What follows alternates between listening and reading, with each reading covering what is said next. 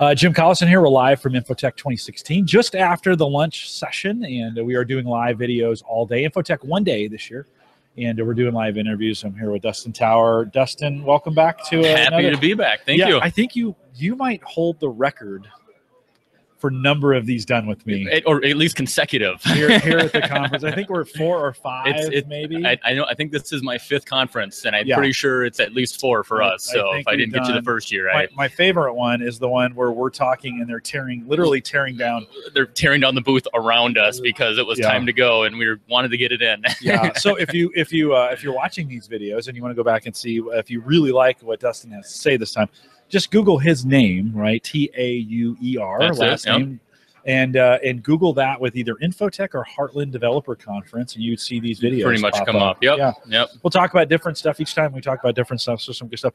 Catch us up a little bit for folks who haven't watched those videos. Mhm. Who you are, where you're from, what you do, those kinds of things. Uh, Dustin Tauer. I'm from uh, St. Paul, Minnesota. I work for Easel Solutions. We're a uh, training and consulting uh, company there. We kind of focus uh, a little bit half on uh, the, the training side of things. We teach, uh, we're Adobe authorized training partner, kind of teach everything under the umbrella there from the design tools to the development tools that Adobe has. On top of that, we do a lot of e-learning development. We do a lot of uh, uh, just general web and mobile development. So we kind of teach all the technologies we also use, and it just kind of depends on our client. Some want to learn, uh, they can come take a class from us, and others just want us to do it for them because they don't have time. So Yeah, what we do. What platforms are you using to then deploy these training? Uh, so we use a, a, a lot of what we do is still in class or in person Oh, okay. training, uh, just because we have a pretty large customer base uh, in the Twin Cities, and it, when it's easy enough for them to to come to the classroom, they like to do that. But uh, we use Adobe Connect for a lot of our remote training. We're uh, Adobe authorized or Adobe Connect authorized reseller as well, so we know the platform really well, and it's a great engaging platform for not just video delivery, but also doing you know a little back and forth with the students and having a little bit more engaging environment. Yeah, we've actually looked into that at Gallup for Mhm. delivering some of our coaching courses Mhm. online. We haven't pulled the trigger on it yet, Yeah, uh, but we've built a studio a couple times. we've practiced a couple times, and every time we get to that point of launch, somebody will say, "Oh, let's hold off." But Well, if there's ever questions, successful. you know who to call. yeah, no, for sure, I should use you uh, probably more as a resource. Sure. On how many folks come through your training in a year? Oh, that's a that's a good question. It, it, it varies year to year. It's kind of interesting. Last, uh, you know, I, I would say about the last year and a half, um, the the training side has actually been down because I think, especially on the web side of things, people are a little unsure of which direction they want to go. They there, there's a ton of technologies out there. There's a ton of platforms people are using. Yeah, um, and so everybody's sort of spinning their wheels a little bit. So that that means well, we've we've done a lot more on the consulting side and, Right. and just on the development side because people just wanted us to do something for them. And and uh, so, um, but yeah, there's it's it's a it's a pretty large number. I I, I couldn't t- wouldn't have any idea off the top of my head how many we, we trained from. nor should you probably. yeah, uh, well, it's a fair question to ask. Let me ask you this: What's hot at the moment when we think about training? What do you? What's what's in demand? What are folks asking for? What are you getting good numbers on? Um, it's a probably a toss up between uh, e-learning, which is just a, a, a vertical that's always hot because companies are constantly trying to train new people. Uh, you know how that goes with, Oh, yeah. Yeah, with what you're For doing, sure. um, and and and they're trying to move that training to something that's more versatile, something that's a little uh, can uh, can turn a little quicker with uh, with how they create it, um, whether it's delivered online or in person. It's normally a blended model of that. So our e-learning courses, things like Captivate and Articulate, and some of those tools are really popular. Um, on the other side, front end development, I think, is probably it, it- it's a place that we, we're really strong with. We don't do as much training on the server side, um, but front end development, HTML, CSS, JavaScript, because everything is having to utilize those technologies nowadays because that's kind of what the web is made up of.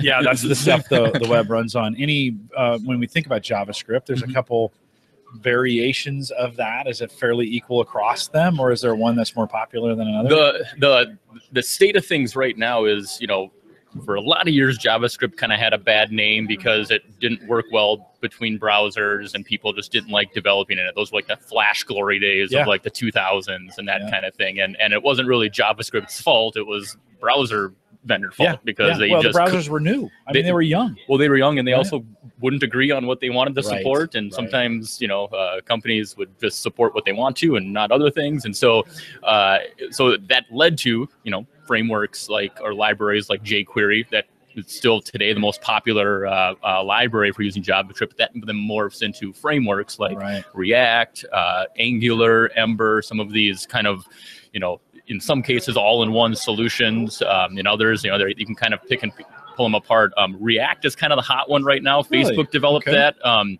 uh, a, a couple of years ago now, technically, but uh, uh, it's it it, it kind of turns front end development on its head a little bit because you do a lot more of your uh, your, your, your typical styling or what you might think of just the UI, you do that in JavaScript a little bit more, and it gets compiled down into um, what we would know as the HTML and everything that you'd see in the browser. So uh, it, it, it definitely is a, a, a, an interesting framework. Um, you know, some people love it, some people hate it. It's kind of still at that point It's always where that way, though. right? everybody everybody's got their flavor. Yeah.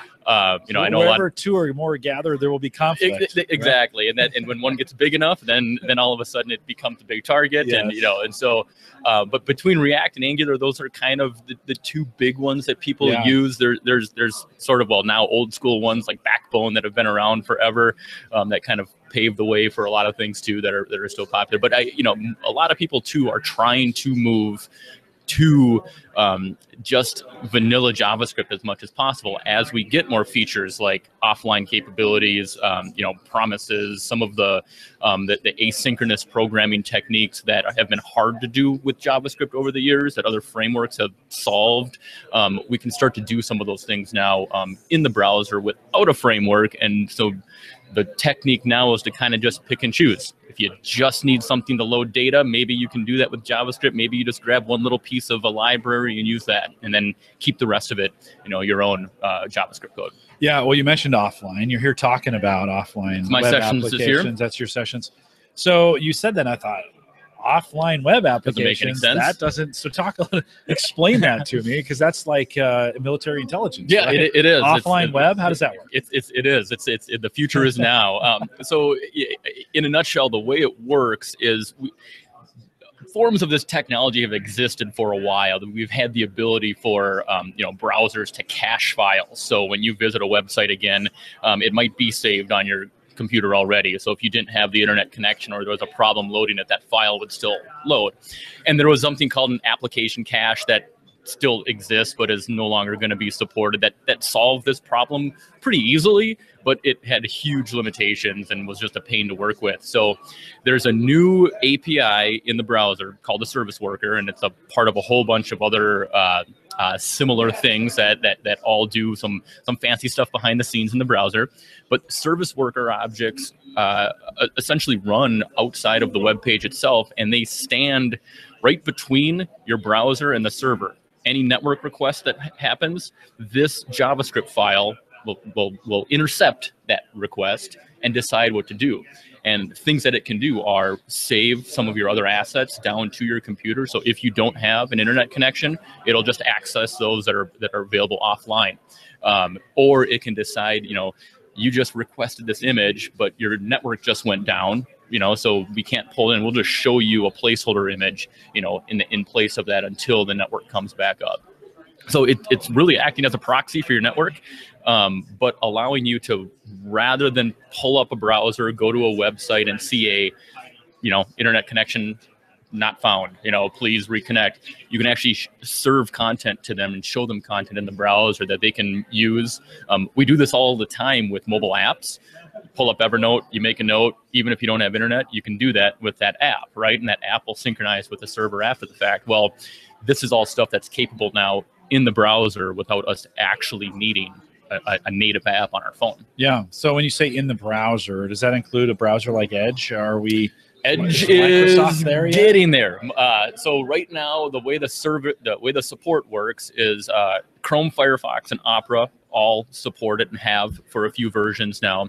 Um, Microsoft has said that it is a high priority feature for them, and it is so. It's you know they have I, I They have at a lot of high priority least I features. haven't. Yeah, I haven't seen exactly when that's coming, but I, I would guess very Yeah. very soon because again, it's a it's a really sought after feature. Um, the the the sort of big holdout is Safari. Mm. Because uh, Apple has not said that they will uh, implement this yet, they're going to have to because it, that's kind of the way it works with web nowadays. Is you kind of have to Mhm. implement features that are very popular, and this is this is a, a feature that is um, uh, getting close to um, the, the it, it's a working draft right now with the W3C, but uh, uh, it, it will be finalized, and it will it will you know we will browser developers will have to implement Yeah. it. So Give me a, a, a best case or a, a great user scenario when we think about using these offline. What's a what's a just a drop dead? Or what do you use all the time? well what I scenario? what I love there, there there's the, the easiest use case scenario that is probably the most common is just being able to show your users a web page when a connection isn't available. So it doesn't doesn't mean you're downloading your entire website and saving it to the user's laptop or phone or whatever it might be, um, because that's that's kind of not feasible, especially with highly dynamic websites. Right. But the idea is if a network connection fails or a request fails, you can serve them a static offline page that has support information. You know, it kind of depends on your use case what you'd want to put on there, but at least is something that tells them your connection isn't you're not connected right now. We're not sure why, but you need to figure that out Yeah. to be able to use it. So Yeah. it's a real easy solution to, Right. or a real easy fix um, to add in. On the flip side of it, when you think about the way that we use mobile devices now, I think in 2014 the stat came out that uh, over 65% of users download zero apps on their phone on a monthly basis. Yeah, just leave it's them. like you get Just leave it. you get your phone, you kind of download all the big apps that you need, you know, all your main apps, but then you, you don't you're not every day going to the app store and looking for new apps. Like most users don't do that anymore. They just use we want stuff in the web browser. We want stuff to behave like that. Well, on mobile devices, you can bookmark uh, websites. You and iOS says add to home screen. Um, Chrome on Android uh, says something similar. I can't think of it off the top of my head, but the bookmark actually shows up on your home screen looking just like an application. It's got a little icon, it's got everything. Now, if that could behave offline, which it can on Android actually if you're using the Chrome browser, uh, iOS of course isn't there yet because of Safari, but I could literally go on a news website that I like, bookmark it, add it to my home screen, and then be able to use it without having to go and download another app from the App Store. The benefit of this is that every time I launch it, it has an opportunity to refresh itself, to load the newest version, to load the latest information. I don't have to go back to my App Store to download the latest update that might have a security fix or something like that. It's just it's like it's like the web. You open up a web browser, you go to a website, you get the latest version of that website every single time. How great is that? The distribution is easier. I mean, there's a lot of benefits to that model. Yeah, I could see the news being one of those things that's it it's sure it's dynamic, but if you don't have a connection, what you had last is probably Mm-hmm. better than sorry, you get nothing at all.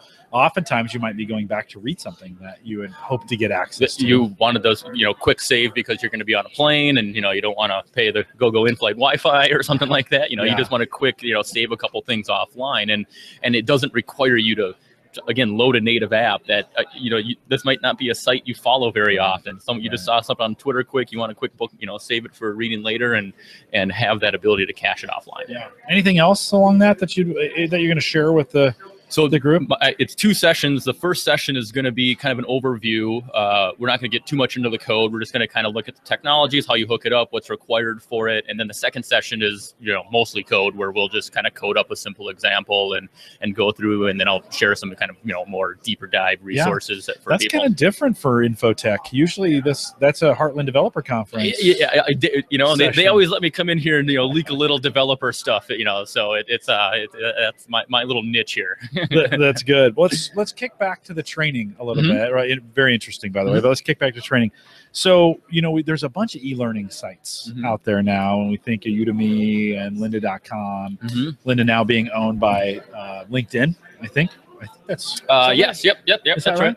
right? Um, I think to the tune of like you know 1.2 billion dollars Yeah. or something like that. It somebody was. got a it nice was- payday. yeah, yeah. Right. That's all that. That's all that really Yeah. says. somebody got a nice payday. But uh, when you think about that, w- w- with the average user, where's the right place? I mean, from what you know in the landscape, Mhm. where's the right place for most people to get started with training like that? Well, yeah, I mean, you know, it it's the it, it's kind of the big question because it it depends on what you're looking into, what you're what vertical you're in. You know, if you are a uh, you know just a technologist, you're a you know one of the decision makers on your team. You know, you're not actually doing the implementation, but you're just needing to like understand the technology around it. That's a very different use case than someone who is I'm a .NET developer and I'm horrible with JavaScript. I need to, you know, get better at that. So, um, I think some of the really large websites, you know, like the, you know, Udemy's or Lynda.coms, you know, they, it's kind of, it can become a fire hose of information for people where you, you kind of don't know exactly where to go or, um, sometimes it, it it's too surface level for people. They really want to dive down, you know, into a narrow focus, you know, and that's that's one of the things that we really like doing is you know custom training for companies that have a very narrow focus because you know they might know 80% of what they need, but that last 20% is something that's really hard, um, or, or something that they just haven't been exposed to, and they're not, they can't find a video tutorial that shows them exactly how to do that. And uh, I, I think you know the blended model of e-learning. You know they've tried it with MOOCs over the years. You know, kind of like massive online classes that that have had you know varying success. You know, to a certain degree, but um, but you know when it gets to be too big, you don't get those specific an- questions answered. You know, you can watch all these videos online over and over and over again, but you know, if you don't have someone to ask a question to or to get a little bit of customized information, it gets harder to do. So, um, a lot of companies, including us, we do we do a thing called office hours, where you know we'll just be available, you know, for a certain time for people, you know, for our clients who you know have that uh, option available to them um, to be able to just hey, let's just answer a few questions for a couple hours. You know, not going to cover anything earth shattering in that Yeah. time. We're not going to scope out a you know a week long course or cover anything like that. Yeah. But but it's that blended model of learning that's been successful over the years on the e-learning side. Um, work away on your own, find a site that that gives you that information, but also have still some traditional resources. Even if it's not in person, it could still be online. Yeah. Do you find in those office hours you actually get some of your uh, uh, uh, some insight into what your customers are asking and thinking? Well- I mean, you guys capture that during those. yeah, I, I mean, I. I love it because um, I mean, every time I teach anything, whether it's HTML 101 to a designer who's never touched the web, or whether it's you know, you know, a deep dive into Angular or something like that, I literally learn something every time I teach it because they'll ask a question, they'll bring something to me that might be their own project or their own work, and I'm like, wow, I have no idea. That's a that's a tough, you know, and then I'll have to go and look. It's kind of like motivation to look it up, and that's what I kind of like the more back and forth. I mean, it's selfish a little bit because I, I get a lot from it too. I'm not just helping you learn something, I kind of learn along the way because by me teaching you, it's forcing me to step outside of my comfort zone of like, oh, I just teach from this one book or this one, you know, tutorial. Don't ask me anything outside of that. And that's why the more back and forth, you know, I, I think it, it's, it's good for business too, right? The better relationships you have with your clients, the more often they're going to probably come back to you. But but to me, that it's that back and forth. It's a it's a really a mutually beneficial arrangement and uh, and a good way to you know have that blended learning model. Yeah, no, we we like to have we do some podcasting and stuff at Mm-hmm. Gallup to kind of get that customer feedback, and we get that through our Facebook groups as well. Yep. They're able to ask us questions all the time, and we find that really really beneficial. Some companies don't want to hear it, Yep. and so they they don't so they don't right. Well, but yeah, well, and that's the thing. Yeah, I, I think it's it's halfway being available to where your customers need you. You know, on Facebook, on Twitter, on a blog. You know, in some cases, you know, like Facebook isn't a great medium for us to communicate with our customers because most people aren't on Facebook doing Photoshop tutorials or development work or anything like that. Facebook is their personal, or you know, Facebook isn't a place they want to engage with us. So it's finding that niche of where where do my customers want me, Yeah. and I need to be available there for them. yeah, well, it was really quiet when we started. Uh, yeah, it, the, the, the sessions are out. The volume has really picked up. That's kind of cool, though. That's just this is what the conference is all Mhm. about. Um, when you think about the future, so let's look a couple years ahead. This is a question I've asked you a Mhm. ton. it'd be fun to go back and see what you said. I know, I know. Look at my predictions. I'll have to like look look, look those up online. Ah, I wonder how smart he is. What are you excited for in the future? What do you see out there that that you get you get pretty excited about? Um, it definitely the the kind of snowball effect that we're having on the website from a technology standpoint. Um, I kind of feel like from you know 2010 until 2014 ish, there were a lot of experiments and a lot of things that were happening on the web but it, nobody again nobody really knew what to do. You know we, we were still limited by uh, you know older browsers or or a lack of support and that kind of stuff you know. And now that we're on this cycle of you know getting some more rapid rapid investment into the web, both from uh, you know organizations like the W3C who are you know approving a lot of the technologies or, or writing the standards for for a lot of those, to the open source world that you know I mean I can't even imagine where we would be right now without open source involvement because literally almost every technology I use now is an open source technology. It's a tool that it's a library that someone just is developing in their spare time, or it's a, it's a development tool that is open source because you know, and, and it's just kind of that's the that's the model that works is like just be open about your technology, share it, others will contribute to it. Um, and so I think that really leads to this kind of rapid snowball effect of growth. So, you know, more people using it means there's more testing, means there's more intrigue, and, and technologies like offline web applications wouldn't exist if it wasn't a demand for them or what there weren't people trying to use them and trying to make them work. Yeah, is HTML HTML5 living up to the expectation that you think that it, a couple years ago mm-hmm. it was everybody was like, "Oh, HTML5 is it?" I mean, I know we're, we're still inventing standards. yeah, it. yeah. I mean, that, that is kind of the irony is that you know, I mean, it, it's it's it's been kind of the buzzword over the years that oh, just make it an HTML. Well, HTML5 is really just the web as it exists right now. There isn't really, you know, I mean, the version is kind of irrelevant. It's all about the technology that you're using, and and I really do think that people have become have it, it's taken a paradigm shift for some traditional developers, traditional designers, traditional companies to um, understand the nature of how development works now. You know, we we used to live in a pixel perfect environment where you would design a website, you would send me a Photoshop mock of that website, and I would need to make it look exactly like you made it, you designed it. Every single pixel, every single margin, and we would sit down. We, you know, we and then that was the challenge, is to make it look exactly like that. Well, we can't do that nowadays because there's a million devices out there, a million different screen resolutions. We're not going to make our content look perfect in every scenario. We want to build progressive websites and ones that that kind of can can cater or can work in the lowest scenario possible. Offline users who don't have a network connection, users on uh, feature phones, which are really popular worldwide. I mean, we have a lot of cool smartphones in the U.S., but yeah smartphones are not the uh, most popular device. Not you know, when you when you yeah. when you get over into Asia, yeah. Um, or other con- or other other regions of the world. Um, so understanding that like we need to, the, the, the key is to make our content available, and so we want to approach it. Let's let's make it work first and enhance from there. Oh, they have an internet connection. Great. That means we can do some extra fancy things with that. But if they don't, we still don't want to completely exclude them because internet is not a given especially yeah. when you're on the go. Same thing with design. You know, we want it to look as pretty as possible at every single resolution, but there are going to be some devices that maybe don't display it as well. So the key is is our content there? Can is it usable?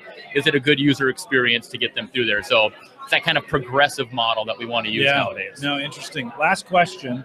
When we think about the browser, mm-hmm. uh, we always think about it in terms of a PC. So we think of Chrome and Firefox, yep. Safari.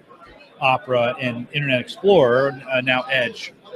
Is that going to change fundamentally when we when we move? I mean, PC mm-hmm. sales have all but flatlined or are declining. Of course, uh, mobile is growing, although that's showing some signs of, of stabilizing. Because, because everybody has one now. right, no, right on. Right, everybody who has one's going to yeah. have one. It'll grow. It'll yep. still grow.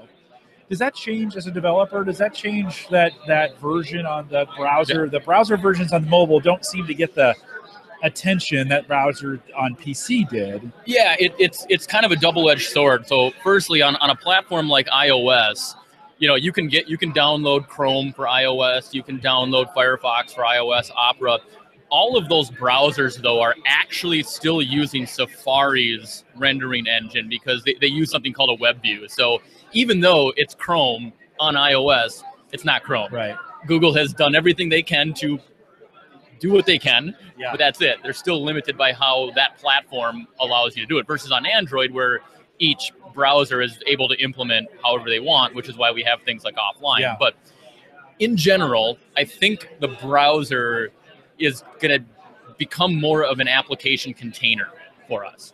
We're always going to have the traditional use cases of oh, i'm just going to go to cnn.com and you know read the news or log into you know some account somewhere. But but the browser is a vehicle for us to deliver applications now that like in my talk can can be offline can actually behave. I you know i use a um, a, a, program on my uh, laptop called wmail because i have google inbox for my personal email. And wmail is like a shell for google inbox. It's literally just loading web content into it. And while it's actually a, a standalone application it's actually web technologies that have been packaged as a standalone application. So it's a really kind of an extension of the browser. And so that's why I think, you know, the browser itself, while it's not going to be anytime soon, it just it's just a vehicle for delivering Yeah. content to us. And what's running inside of that browser um, uh, is going to become more application-like Right. for us, or we're going to be used to that because it's going to have to. Like it's got to work everywhere, and we're used to the the usability of apps on our phone. You know, why not just have that same experience in the browser? Yeah. No, it's it's interesting. I think we still have years ahead of some of these debates, some Mhm. of these battles, some of how does this work? How does that work? What will life look like post mobile? Like I still Yeah. think I still think there's a new form factor coming. Well, That's not necessarily th- th- a flat screen on, on a phone. You know, we hold up to. well, and, and there, you know, and that's that's kind of the interesting part about the web is because you know we know the internet's not going anywhere, and and the and, and the technology behind it isn't going to change because again, HTML, CSS, and JavaScript are here to stay. You know, it's a it's that's not going to change. But leveraging that same technology in other mediums, whether it is on you know Google Cardboard or the Oculus Rift or in some immersive environment. I mean, we can do 3D on the web. There's no there's it, there's a lot possible. Part of the limitation is just memory and performance and some of the Yeah. things of running in the browser. But when you get outside of there, those same technologies can actually do, um, you know, what you would expect as a native app. So why not share those technologies between both places? It's Yeah. a lot easier for us developers to develop once and publish it to a lot of places. Hey, I'm gonna, I built this web app. It works on the web. It's packaged as an iOS app. It's packaged as an Android app. So I have that ability to do that now. I would rather just have it be one app that goes everywhere, but Right. it's we can be portable with our code. All right, we're out of time. I could talk Hey. to you for a while. I know, I know. I we, I we start doing like the hour long segments, you know. I should maybe just book you for two yeah, yeah. next time. Dustin, thanks for taking Hey, a thanks few for minutes. having me. It's always good to have you. Thanks.